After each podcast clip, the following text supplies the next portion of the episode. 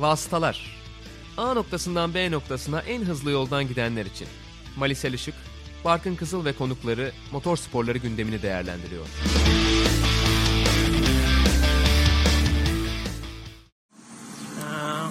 something happened to my left eye also.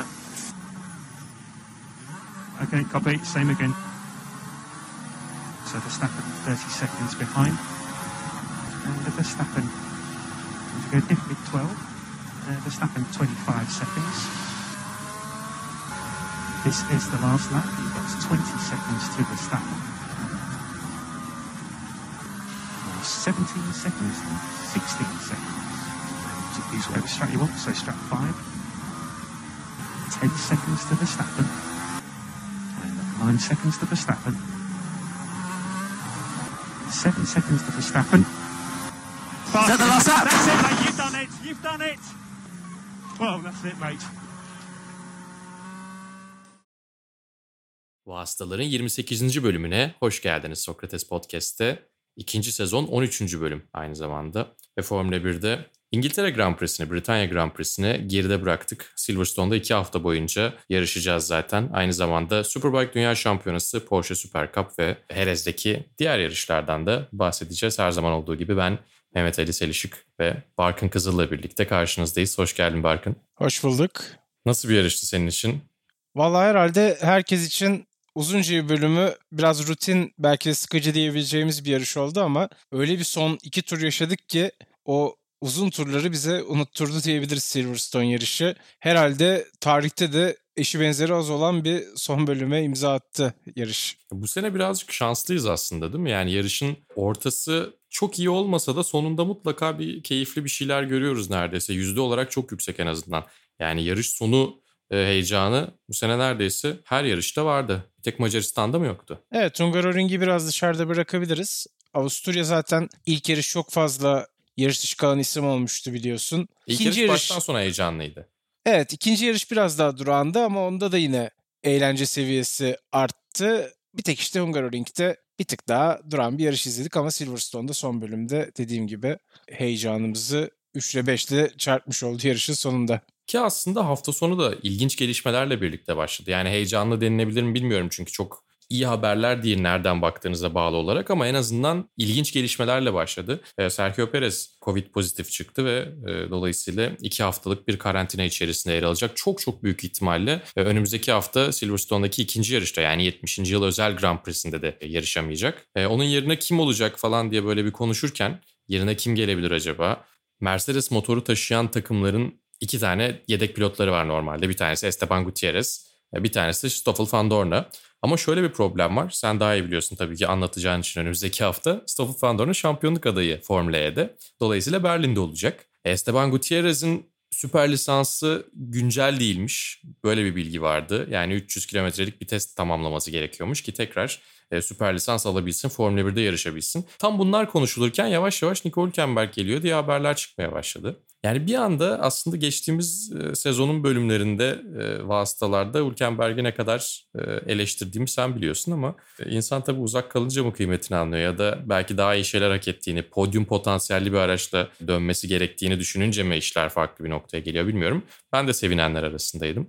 Sen nasıl karşıladın bu haberleri? Tabii biliyorsun Hülkenberg'in kariyer hikayesi biraz hani çok uzun süreler yarışıp podyum bulamaması üzerinden yazılıyor ve şu anda Racing Point'in podyum görebilecek bir araca sahip olduğunu biliyoruz. Belki bu yarışta sadece Stroll pistteydi ve çok uzakta kaldı istenen noktadan ama genel olarak Racing Point ile ilgili tabii ki podyum adayı olduğuna dair bir algı var. Tabii Van Dorn senin de dediğin gibi çok mümkün değildi açıkçası burada olması. Çünkü Formula E'de 9 gün içinde 6 yarışlık bir takvim onu bekliyor. Dolayısıyla Hülkenberg'in buraya gelmesi çok daha doğru bir seçim oldu diyebiliriz. Çünkü önümüzdeki hafta da zaten Silverstone'da yarış var ki Formula E takvimiyle tamamen çakışan bir düzendeler bu yarışlar. Dolayısıyla bence Hülkenberg mantıklı seçim oldu. Tabii onun için de herhalde çok enteresan hareketli bir hafta sonu olmuş olsa gerek. Bir anda evinde otururken telefon geliyor. Apar topar çıkıyor uçağa atlıyor Monaco'dan. Silverstone'a gidiyor. Hemen kısa bir süre içinde koltuk ayarını yapıyorlar. Simülatörde saatler geçiriyor ve bir anda çok az uyuyarak kendi ifadesiyle birinci antrenman seansında buluyor kendisini. Ya son Ama anda bir de çünkü onun da Covid oldu. testi olması gerektiği için testi negatif çıkması antrenman seansından yarım saat önceye kadar falan denk geliyor galiba. Yani yine şeyi bekliyor test sonucunu beklemek zorunda. E, ilk antrenmanları kaçırabilirdi.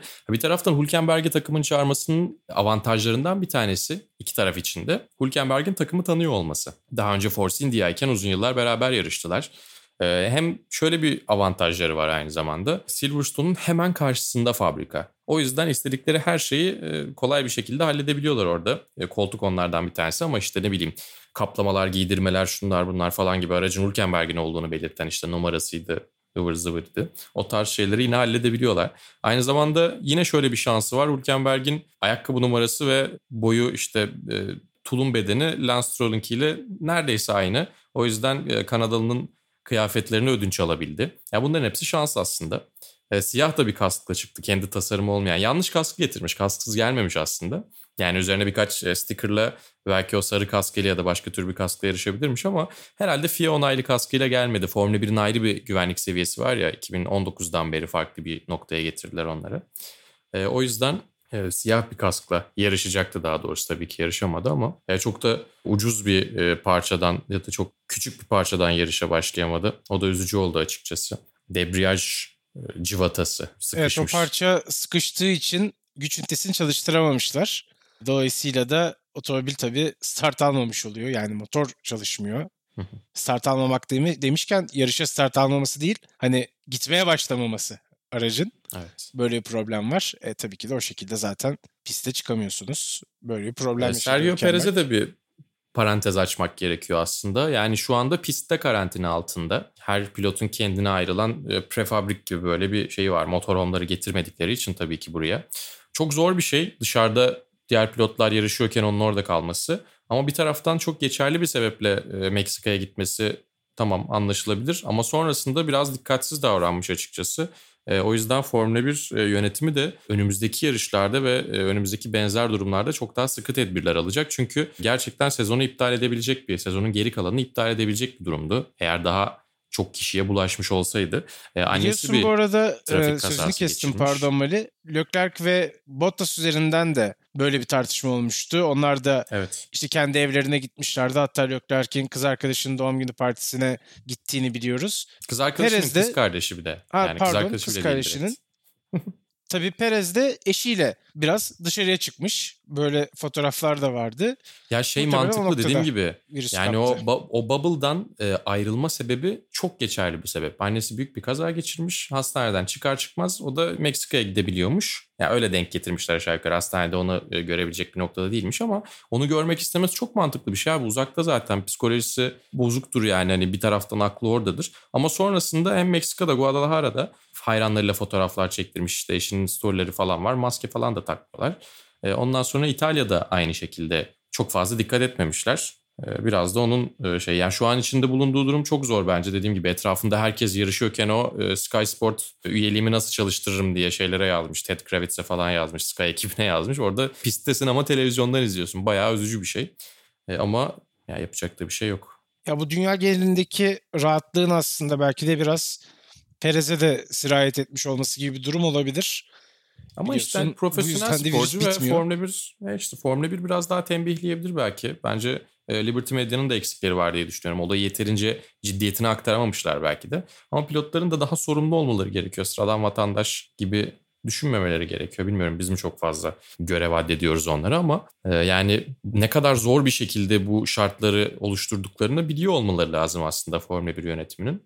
Yok ya bence hani biz biraz fazla onun üzerine gidiyor olsaydık zaten böyle bir durumla karşılaşılması bile bizi haklı çıkartıyor olurdu. Hı hı. Tabii ki tatsız Perez için. E tabii iki yarışına mal olacak. Aslında iyi de giden bir sezon vardı kendisi için. Bu sezon sürücüler klasmanında üst sıraları da hedefleyen bir isim ama iki yarışı birden kaçırmış olacak en az. E tabii bir taraftan önümüzdeki sezon geleceği çok belli değilken özellikle takımda geleceği belli değilken ya uzun vadeli de zararı olabilir açıkçası e, uzak kalmasın. Evet tabii Aston Martin Racing'e geçişle beraber dolanan Vettel dedikoduları var ki hani Perez her ne kadar çok yetenekli bir sürücü olsa da ve bu takımda çok uzun süreler takımın zor günlerinde burada yer almış bir isim olsa da Vettel'in ismi çok daha önde. Sonuç olarak tarihe geçmiş isimlerden bir tanesi.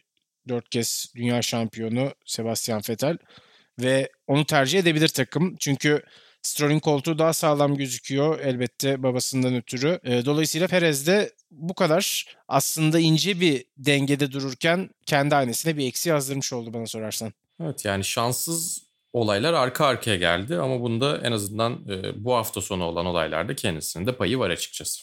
Evet öyle demek lazım. O zaman yarışın startına doğru geçelim yavaş yavaş. Yarışın başlarına doğru geçelim daha doğrusu. E, zaten olaylı bir şekilde başladık. Alex Albon'a Kevin Magnussen'ın temasıyla başladık. Evet hem Magnussen hem de Albon için talihsiz bir başlangıç oldu. Albon sonrasında ceza da aldı zaten ve yarışı da biraz bitmiş oldu o noktada. Her ne kadar sonrasında çok iyi toparlayıp puanlara gitse de yine bir kazayla adını anmış olduk ki bu sık sık başına geliyor. Son dönemde geçtiğim sezonun sondan ikinci yarışı Brezilya Grand Prix'sine de yine bunu bağlayabiliriz aslında. Ki Hamilton'la yine bir teması vardı zaten bu sezonun hemen başında. Sık sık kazalar yapıyor Albon. Red Bull koltuğu tabii ki tehlikede mi değil mi böyle dedikodular da var. Bu baskı altında da kendisi adına çok hoş olmayan gelişmelerden bir tanesi daha olmuş oldu. Kevin Magnussen cephesine geçip bir de oradan bakarsak da zaten Haas'ın aşırı istikrarsız performansı yine devam etmiş oldu bir şekilde. Yani iyi ki Alfa Romeo var diyorlardır diye düşünüyorum Haas. Evet zaten hani Williams ve Alfa Romeo'yu geçebilecek kadar bir performans veriyor araç sürücülere. Ama sürücüler de çok yardımcı olmuyorlar ki bugün Grosjean da bize garip şeyler izletti açıkçası. Hadi biraz oraya gidelim. Roman Grosjean çok tehlikeli savunmalarla birlikte gerçekten neden hala yarışıyor olduğunu bize farklı bir şekilde sorgulattı bu sefer. Ben onun o yaratıcılığını da aslında e, takdir ediyorum. Yani her seferinde bu adam niye burada yarışıyor demek için farklı bir sebep veriyor bize. Sen ne diyeceksin? Ya bu defa kaza yapmadı ama neredeyse iki defa kazaya sebebiyet veriyordu. Ki ilk uyarıyı aldıktan sonra e, ilkini Sainz'e karşı mı yapmıştı yanlış hatırlamıyorsam. Evet, evet. Sonrasında Ricardo'ya bir benzerini yaptı. Frenajda yön değiştirdi ve hani son ana kadar bekleyip sonrasında rakibin önünü kapatmak çok etkili bir savunma yöntemi değil. Her an kazaya sebebiyet verebilirsiniz. Kendi yarışınızı da bitirecek bir hata bu aslında ki zaten serbest antrenmanlarda da Max Verstappen'le bu yönde bir tartışması olmuştu. Pistin çok ortasında yavaşladığı için Grosjean Verstappen'in eleştirilerin hedefi olmuştu. Bu huylarına devam ediyor enteresan bir şekilde. Hani otomobilin o rakiplerle mücadele edemeyeceği çok açık zaten farklı bir pit stop stratejisi üzerindeydiler. Lastikleri daha eskiydi. Grosjean'ın orada savunmayı tutmaya çalışmasının çok bir mantığı yoktu. Biraz tehlikeye attığını düşünüyorum açıkçası hem kendini hem Sainz ve Ricardo'yu. Yani bir de şöyle bir durum var. E, takvimde bazı düzlük sonlarında ya da bazı işte hani ara noktalarda bazı virajlar öncesinde bunu biraz daha yedirebiliyorsun frenaj esnasında yön değiştirmeyi.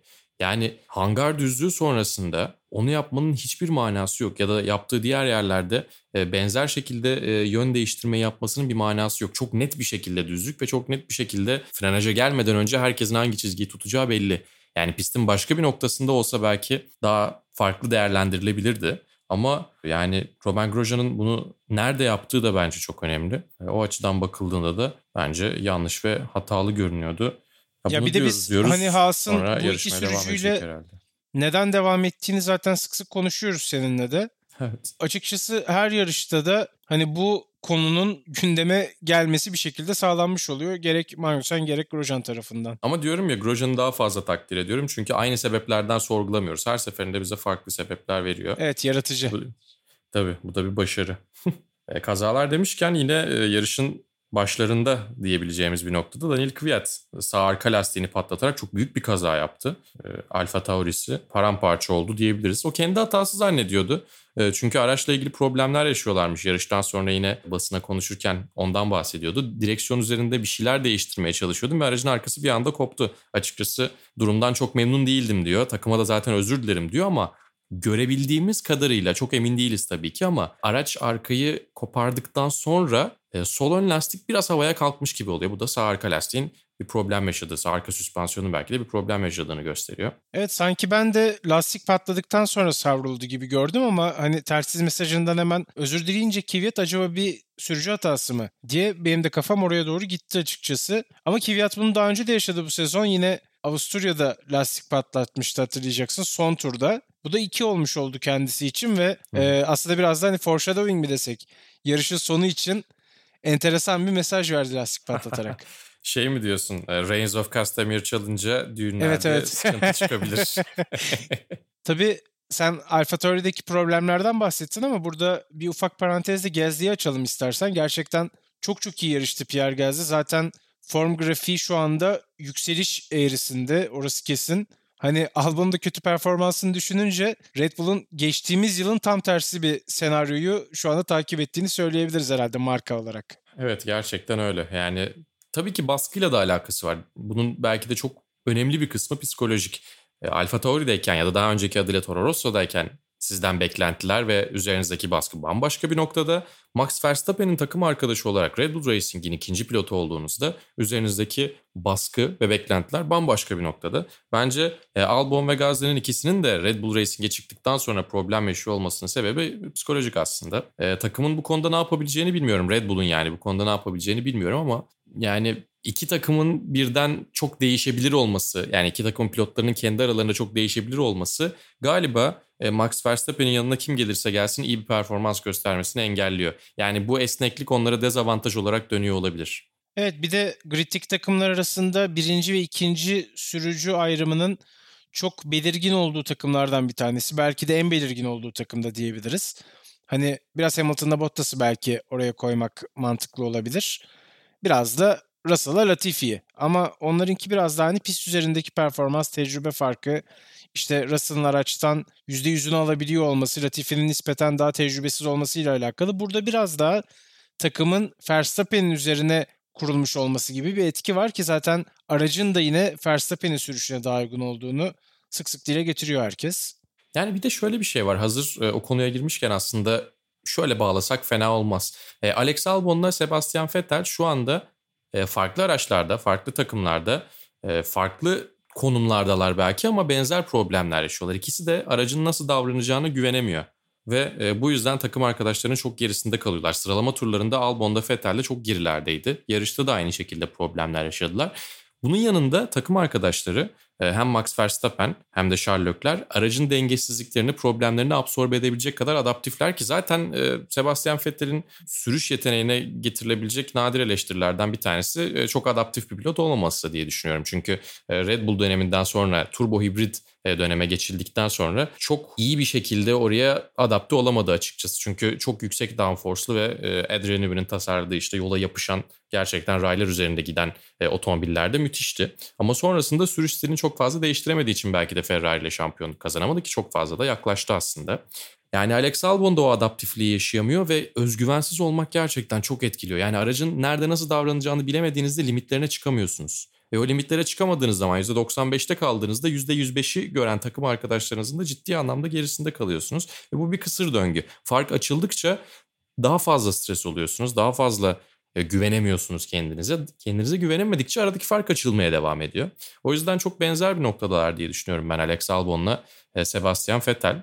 Madalyonun diğer yüzünde de hem Charles Leclerc hem Max Verstappen bunun tam tersi aracın ötesine geçebiliyorlar ve bence aradaki fark biraz daha açılıyor. Yani ikisi de e, biri %100'den çok iyi, iki tarafta daha doğrusu. Bir tür sürücü %100'den daha iyi, diğer tarafta %100'den biraz geride ve dolayısıyla bu farklar ortaya çıkıyor. Evet sen çok doğru söyledin. Araca güvenmemek kendine de güvenmemeyi getiriyor bir noktada. Ve hani problemler de üst üste gelince ki bunu zaten Fetel'de uzunca bir süredir görüyoruz. Albon da o döngüye girdi gibi gözüküyor. Bu problemlerin üst üste gelmesi sizi bir sonraki yarışta daha fazla soru işaretlerine sevk ediyor. Bunun da açıkçası %100'ü verememekteki önemli faktörlerden bir tanesi olduğunu düşünüyorum ben de.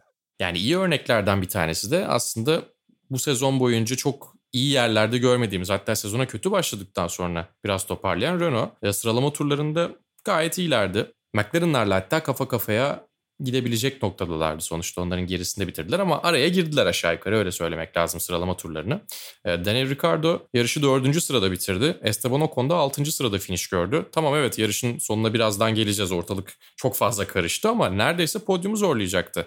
E, Daniel Ricciardo bir saniye arkasındaydı aşağı yukarı Charles Leclerc'in. Tempoları iyiydi. E, bu pistonlara yaramışsa eğer önümüzdeki haftada e, iyi sonuçlar elde edebilirler gibi görünüyor. Evet tabii çift yarışlı hafta sonlarının daha doğrusu üst üste aynı pistte yarışan hafta sonlarının böyle bir etkisi olacak. o pistte hızlı olan araçların yine bir sonraki yarışta da favoriler arasında olmasını bekleyebiliriz ki Renault çok doğru bir noktada bu performansı yakalamış gibi gözüküyor. Bir sonraki yarış için, Silverstone'daki ikinci yarış için onlar da umutlanabilirler. McLaren'le de yine çok yakın mücadele edebileceklerini gösterdiler. Tabii Ricardo biraz daha tecrübeli bir isim hani zaten hızlı olduğunu biliyoruz ama o konuda Formula 1 dönüşü sonrasındaki en iyi performansı oldu bu. Tabii şöyle de bir anlamlı mücadele aslında Stroll'le uzun süre boyunca kapıştılar. Sonrasında Stroll'ü geçmeyi başardı. O da biliyorsun Ocon'un eski koltuğunu dolduruyor aslında. Bu yüzden de fena bir hikaye yoktu orada. Netflix'in çok sevdiği bir hikayeydi. Biraz tarafları abartarak anlatmışlardı ama aslında evet dediğin gibi ortada öyle bir hikaye de vardı. Lando Norris yarışı 5. sırada bitirdi. Ee, onun dışında McLaren tabii ki yine iyi bir sonuca doğru gidiyordu ama yavaş yavaş biz de oraya doğru geçelim. Yarışın sonu son birkaç turu yani hani uyukladıysanız eğer bir anda sizi uyandırabilecek kadar e, heyecanlıydı. Gerçekten yarıştan böyle bir yarış bittikten 10-15 dakika sonraya kadar bile hala o heyecanı hissediyordum ben kendim. Çok fazla öyle yorum vardı bu arada böyle. Hani uyuyordum bir anda Serhan abinin sesine uyandım şeklinde çok yorum gördüm ben. Gerçekten hani yarış bir anda 180 derece döndü adeta. Çok rayına oturmuş gibi gözüken hatta sıradan diyebileceğimiz bir yarış olurken Toto Wolff son bölümde işte unutulmazlar arasına girdi. Hı hı. Aynen öyle. Hani bir de kazanan taraf olarak Toto Wolff da bunu söylüyorsa emin olun ki o yarış sıkıcıdır. Ama işte öyle bir son bölüm ki bundan 5-6 sene sonra da Silverstone yarışı nasıldı diye konuşacağız. Yani inanılmaz bir yarış sonuydu. Bir kere zaten e, önce Valtteri Bottas'ın e, lastik patlatması. Ardından ya yazık oldu işte hani ikinciliğe gitti Max Verstappen'le olacak. Aa işte Leclerc podyuma çıkıyor derken bir anda Carlos Sainz'ın benzer bir şekilde sol ön lastik patlatması. Aa bir dakika ne oluyor işte 2013 Silverstone'da da çok benzer bir şeyler olmuştu. E, Pirelli yine e, baskı altına girecek mi diye biz böyle hani tamam olaylar burada bitiyor gibi düşünürken hep böyle her gördüğümüz olayla tamam artık olabilecek her şeyi gördük gibi düşünürken üstüne bir de e, Lewis Hamilton'ın yani çok acayip ya Lewis Hamilton'ın yarım tur boyunca e, patlak lastik üzerinde gitmesi ve arkadan pit stop yapmış bir şekilde Max Verstappen'in yetişmeye çalışması yani çok çok acayip. Bundan daha iyisi sadece böyle neredeyse kafa kafaya gibi işte e, Lando Norris ve e, arkasındaki diğerlerinin Lance Stroll ve e, Daniel Ricciardo'nun Spielberg'in ikinci yarışında Sergio Perez'e yetişip geçmeleri kadar olurdu herhalde. Ama öyle bir şey olsaydı çok daha gerçek dışı olurdu diye tahmin Ya ediyorum. şu Bunun olabilirdi daha heyecanlı olması için. Verstappen'i pit alanına davet etmeseler İkisinde de Verstappen- lastik patlasa. aynen öyle lastik patlatma ihtimaliyle geliyor olsa ve hani orada lastik patlatacak mı patlatmayacak mı fark kapandı aralarında son bölüme yan yana gidiyorlar gibi bir durum olsaydı o zaman herhalde hani tarihe geçen bir yarış olurdu. Şu haliyle bile aslında o tartışılabilir tarihe geçip geçmediği. Belki bir tık öyle heyecanlandırabilirdik ama gerçekten hani 100 üzerinden 95 diyebiliriz yine de notuna son Evet. bölümün. Yani bu arada senin o e, kurduğun hayalde ben e, galibiyet için bir şans doğan Leclerc'i de gördüm sanki. Evet tabii bir de öyle bir yanı var. Ee, Biraz o yüzden mi daha iyi olurdu dedin acaba? Yani yok ama hani Leclerc demişken öyle podyuma çıktı deyip geçmeyelim. Şu Ferrari ile 4 yarışta 2 podyum yakaladı Leclerc ki Hı hı. hani Vettel'in de performansıyla kıyas yapmak bilmiyorum haksızlık olur mu ama çok çok iyi bir sürüş sergilediğini söylememiz lazım kesinlikle. Hani Leclerc'in Vettel'le yaptığı kazada hatalı olduğunu zaten vasıtalarda da konuşmuştuk ki herkes bu şekilde yorumladı kendisi dahil. Onun dışında bence şu ana kadar inanılmaz bir performans ortaya koyuyor. Hı hı. Katılıyorum. Yani e, bu sezonu Ferrari adına en azından ilerleyen yıllarda istatistikler üzerinden bakıldığında e, görünenden daha iyi gösterecek gibi. Ol- olduğundan daha iyi gösterecek gibi daha doğrusu. Evet çok doğru söyledin. Bu da güzel bir şey. E tabii bir taraftan 2020'ye kadar aşağı yukarı bu seviyede kalacaklarını düşünürsek Ferrari için umut verici aynı zamanda. E, Carlos Sainz'le birlikte tabii ne yaparlar onu da görmek lazım ama e, en azından önümüzdeki sezonda ara ara iyi sonuçlar getirebilecek bir noktada olacaklar. Yani 5.liğe 6.lığa kapak atıp buradan daha yukarı çıkamayız diyemeyecekler. E, fırsat bulduğunda en azından podyum getirebilecek bir pilot olması ellerinde güzel. Sebastian Vettel'le tabii ki Ferrari arasında çok daha farklı dinamikler var. Yani normal şartlar altında iki pilotları vardı ellerinde ama e, o ilişkiler bozuldu artık hani kapıyı açtı gitmek üzere sonuçta Sebastian Vettel. O yüzden e, bu sene bir şeyler çıkarır mı bilmiyorum. Umarım bu sezon içerisinde bir podyum alır bu arada. En azından Ferrari'ye öyle veda eder ama e, çok kolay görünmüyor. Bir de şeyden bahsetmek lazım herhalde Formula 1 e, Britanya Grand Prix'sini kapatmadan önce Lewis Hamilton'ın patlak lastiğin bile limitini bulması beni çok etkiledi.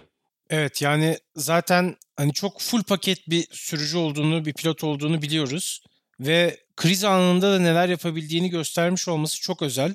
Gerçekten hiç kolay değildi. Yani yarım turu o şekilde çıkartmak ve bunu yarışın sonunda yapmak delilik.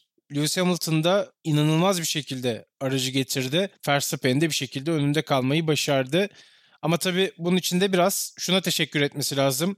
Mercedes öyle bir otomobil yapmış ki hani farkı kapanılmayacak boyutlara kadar çıkarmıştı zaten halihazırda Hamilton. Ama yine de senin de dediğin gibi ustaca pilotajıyla o farkı tuttu ve patlak lastikle yarış kazanmış oldu. Hani Yani böyle bir şey bir bir daha görür müyüz emin değilim. herhalde görmeyiz. Yani görmememiz lazım zaten. Ee, yani çok ince bir denge. Biraz daha fazla zorlasaydı, fark kapanıyor diye telaş yapsaydı o lastik paramparça olacaktı ve belki de son virajı dönemeyecekti. Biraz daha temkinli davransaydı Max Verstappen yetişip onu geçebilirdi.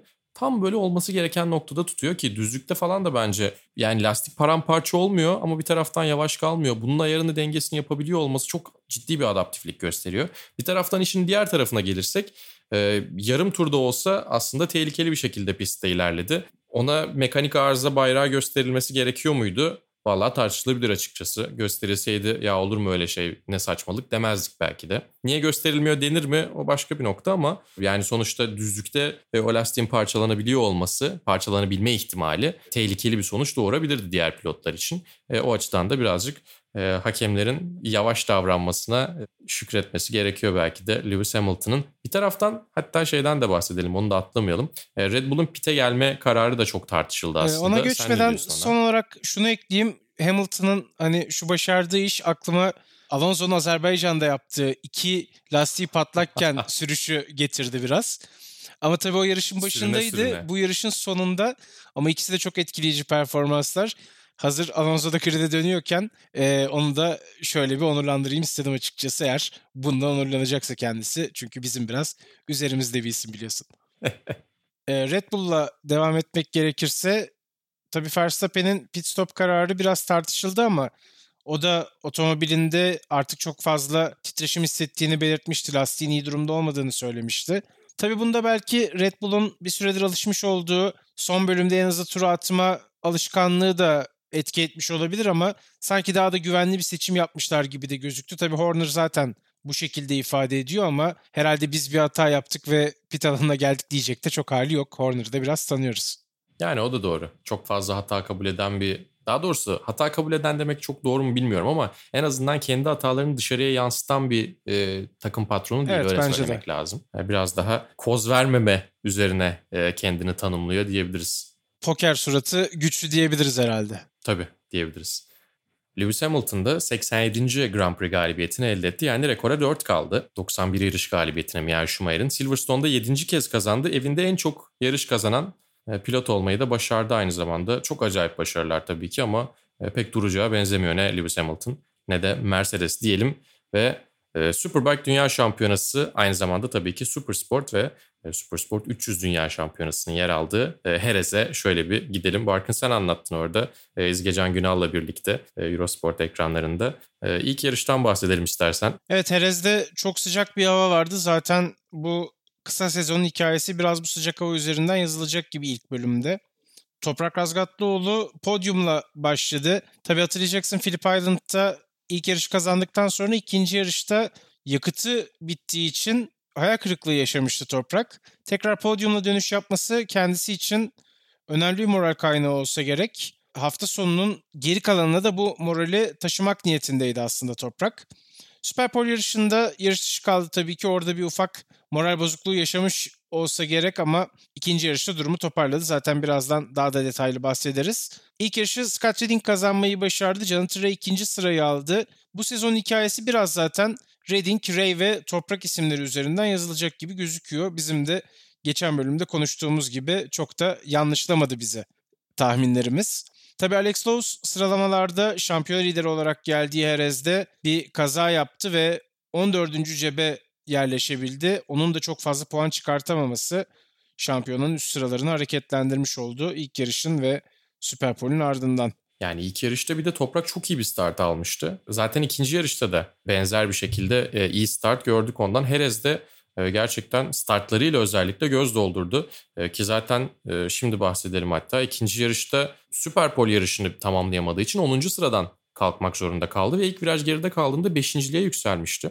O açıdan e, sonrasında yarışı rahatça kurgulamasını sağladı belki ilk virajı o kadar avantajlı bir şekilde dönmesi. Evet çok agresif yarışıyor Toprak. Hatta işte kendi takımından gelen açıklamalarda da belki biraz daha kontrollü yarışması gerektiğini söyleyenler var. Scott Redding yine bazen frenlemelerde o kadar agresif oluyor ki ona karşı mücadele etmek çok kolay olmuyor diyor. Ama Toprak da Güzel biraz bir şey aslında. içgüdüsel yarışıyor. Bence de güzel bir şey bu. Daha hissiyata dayalı işte frenlerini zorlayan o anlık fırsatları görmeye çalışan bir yapısı var.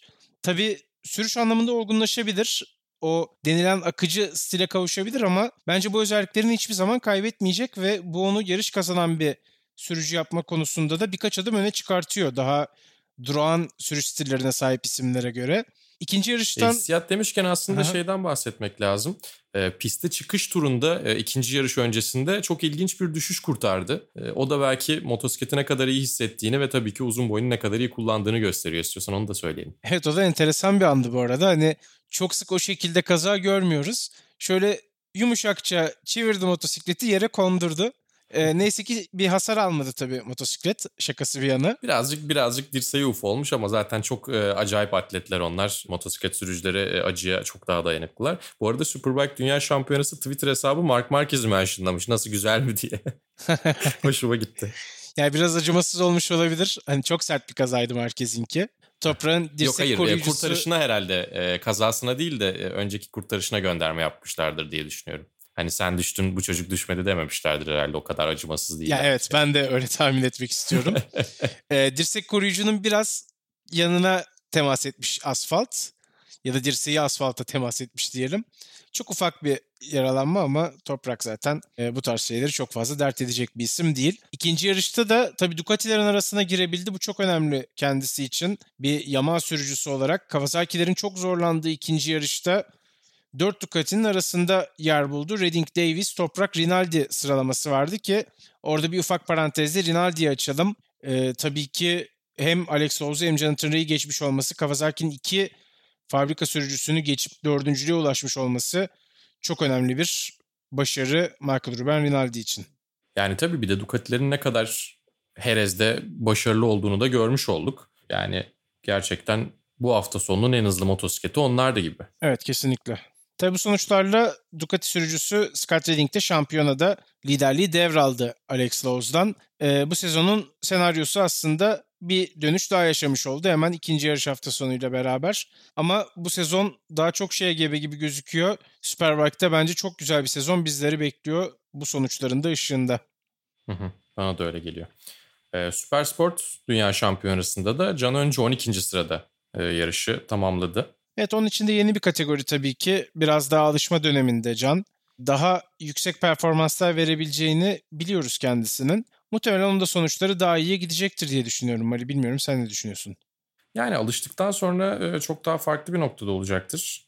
E, o yüzden hani çok gençler hep söylüyoruz ya Can da Deniz de e, söz konusu olduğunda yani herhangi bir aceleleri yok. O yüzden ne kadar iyi öğrenirlerse ilerleyen zamanlarda başarılar elde ederken o kadar iyi kullanacakları öğrendiklerini. O yüzden ya bir şeyler öğreniyor olmaları e, sonuç elde etmelerinden çok daha e, önemli aslında. E, hatta şöyle söylemek lazım. Herez'de e, iki yarış vardı tabii ki Süpersport'ta. İlk yarışta da 9. sıradaydı. ikinci yarışta 12. sıradaydı. E, ilk ona da girmeyi başarmıştı ilk yarışta. Öyle bir ufak e, ekleme yapalım, düzeltme yapalım. Evet yani hiç fena Ama sonuçlar aslında- değil aslında baktığımız zaman. Tabii ki. Yani ilk senesi sonuçta e, alışacak.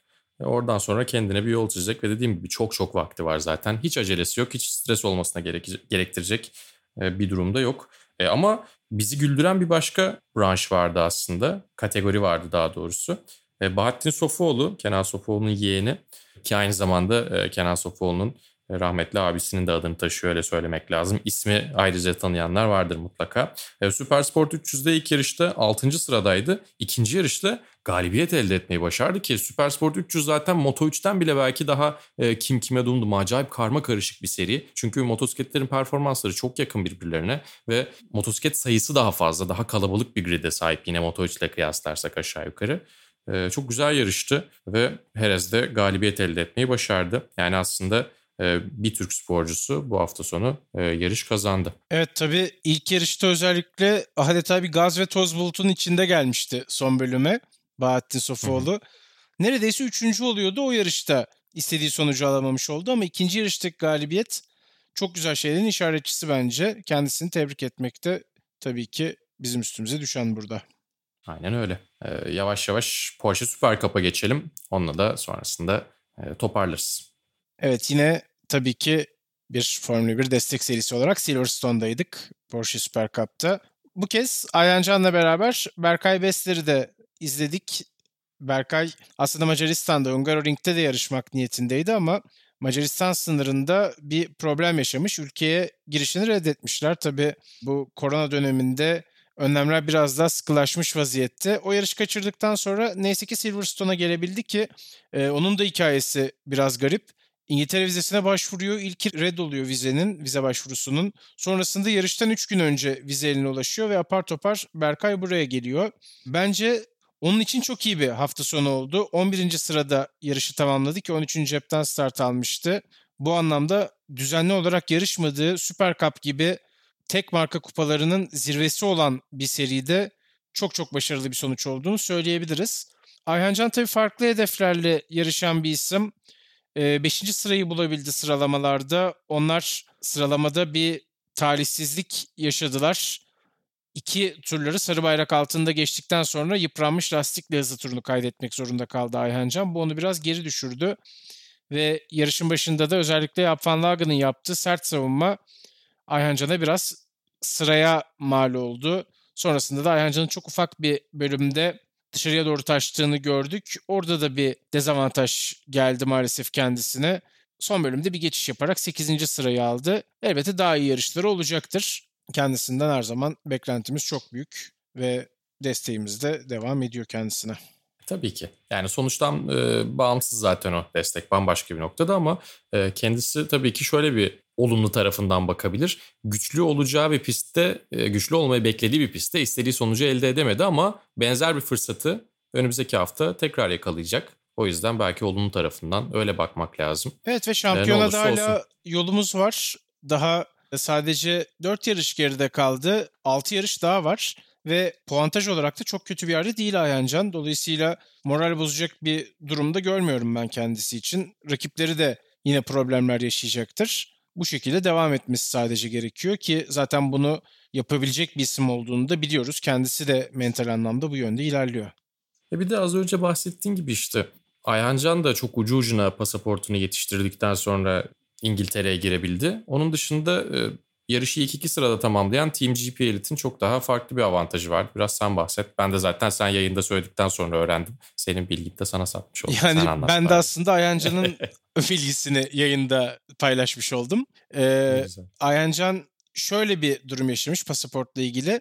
İki Red Bull Ring yarışı arasında bir günlüğüne Türkiye'ye gelip hemen vizeye başvurmuş. Sonrasında geri gitmiş Avusturya'ya ve pasaportu da kargo olarak almayı tercih etmiş vize çıktıktan sonra. Orada Almanya'da bir karışıklık oldu diyor. Pasaport bir hafta boyunca kayboldu dedi. Hmm. Ve tam İngiltere'ye gidecek uçağa bineceği günün sabahında eline ulaşıyor neyse ki ve problemsiz bir şekilde o yolculuğu tamamlıyor Ayhancan. Ama senin de dediğin gibi Team GP Elite bundan biraz daha farklı bir durum yaşadı. Larry Tenford ve Max van Splunteren ikilisi takımla beraber Silverstone'a 10 gün kadar erken gelip orada antrenman yaptılar ve bu şekilde doğru bir ayar yakalamayı da başardılar. Zaten bu sıralama sonuçlarını etki etti. İlk çizgiyi kapattı ikili. Sonrasında da yarışta kimseye vermediler. Burada da Max van Sprinteren'in aslında hem tempoyu biraz Tenford için öldürüp hem de çok başarılı savunma yaptığını söylemek lazım. Heath'in hakkında verelim. Tabii canım ikisi de çok iyi bir yarış çıkardılar ama yani sızlanmak için söylemiyorum da 10 gün önce bir yere gelip aslında böyle bir avantaj elde etmek engellenmeli mi engellenmemeli mi aklıma da geliyor. Yani tamam sonuçta hepimiz bir tarafız Ayhancan'ı destekliyoruz ama yani başka birinin başına da gelmiş olsaydı hatta avantajlı Ayhancan da olsaydı e, şöyle bir şekilde düşünürdük. Yani e, test yasa e, Formula 1'de çok farklı bir noktada var tabii ki çünkü harcamalarla alakalı. Ama burada da yani 10 gün önce gelip test yapıyor olması diğer takımlara sadece Ayhancan'a veya Martinez Bay Almeras Racing'e değil diğer takımlara da belki de bir dezavantaj sağlıyor ya da işte haksız denilebilecek bir avantaj sağlıyor. Çünkü aynı şartlar diğerlerinde de yok. Toparlanıp her, herkes erkenden oraya gelebilecek bir noktada değil. Yani bu şans ellerinde olur değerlendirmezler. Başka bir seviye bu belki ama e, yani biraz haksızlık gibi geldi bana açıkçası. Ya bu tabii ki şey değil. Yarışın sonucunu direkt etkileyecek bir şey değil. Ya da yarışın sonucunu haklı ya da haksız çıkaracak bir nokta değil. Larry Tenford zaten çok hızlı bir pilot. Max Splunter'ın da senin de söylediğin gibi çok iyi savunma yaptı. Yani bu sonucu hak ettiler belki ama e, o 10 günlük test de çok fazla çünkü. Çok ciddi veri elde ediyorsun.